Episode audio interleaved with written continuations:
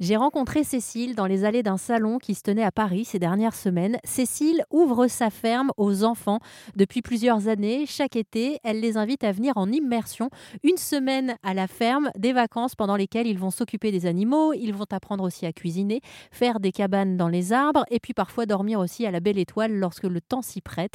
Cécile qui nous a parlé aussi des tentes dans lesquelles dorment les enfants. La tente inuit, c'est une tente qui ressemble un peu à un tipi. Voilà.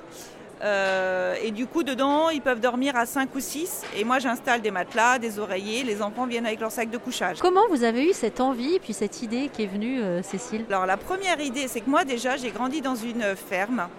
Et je passais mes vacances aussi chez mes grands-parents. Et du coup, de, passer toutes mes vacances au milieu des animaux, euh, à s'occuper des lapins, des, des poules, etc.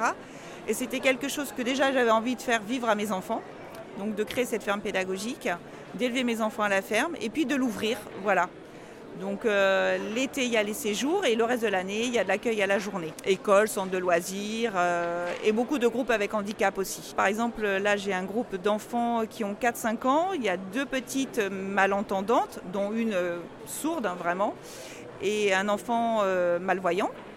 Et du coup, c'est comment travailler un peu les sensations, apprendre la langue des signes parce qu'ils sont en plein, dans l'apprentissage.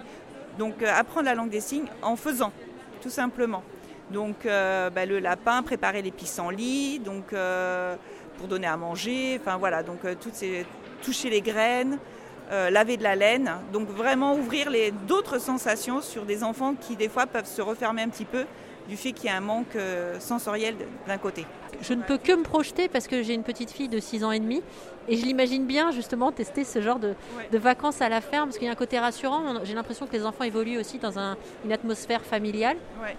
Euh, euh, alors oui, c'était vraiment ça. C'était vraiment de se dire, bah, c'est notre famille en fait. Hein. Il, y a, mon mari qui est aussi là.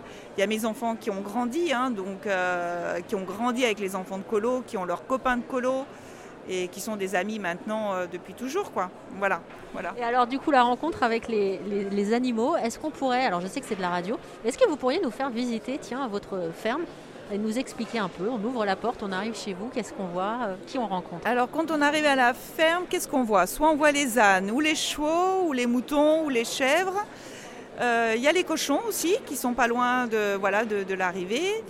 Euh, les poules, euh, bah, c'est pareil. Moi, souvent, les poules, elles sont en liberté. Donc, euh, difficile d'avoir des beaux parterres de fleurs parce que les poules et les coques grattent. le dindon, ça y est, on l'a mis dans un nouvel enclos parce qu'il se baladait lui aussi beaucoup. Voilà, et donc, et les oies, c'est pareil. On les a fermés dans leur enclos avec la mare.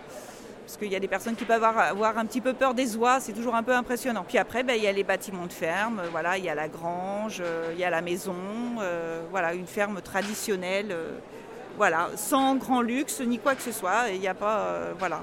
Ce qui doit plaire aussi aux parents et même aux enfants qui viennent euh, justement en vacances chez vous, c'est qu'en fait, euh, d'après ce que j'entends dans votre description, c'est que vous avez une vraie ferme traditionnelle, comme on l'imagine, comme on, lit aussi parfois dans les livres pour enfants.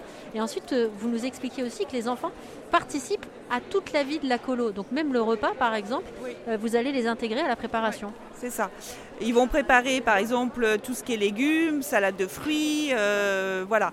Après, tout ce qui est viande, ça c'est moi qui le fais dans la cuisine pour des raisons plus d'hygiène, on va dire. Hein, voilà.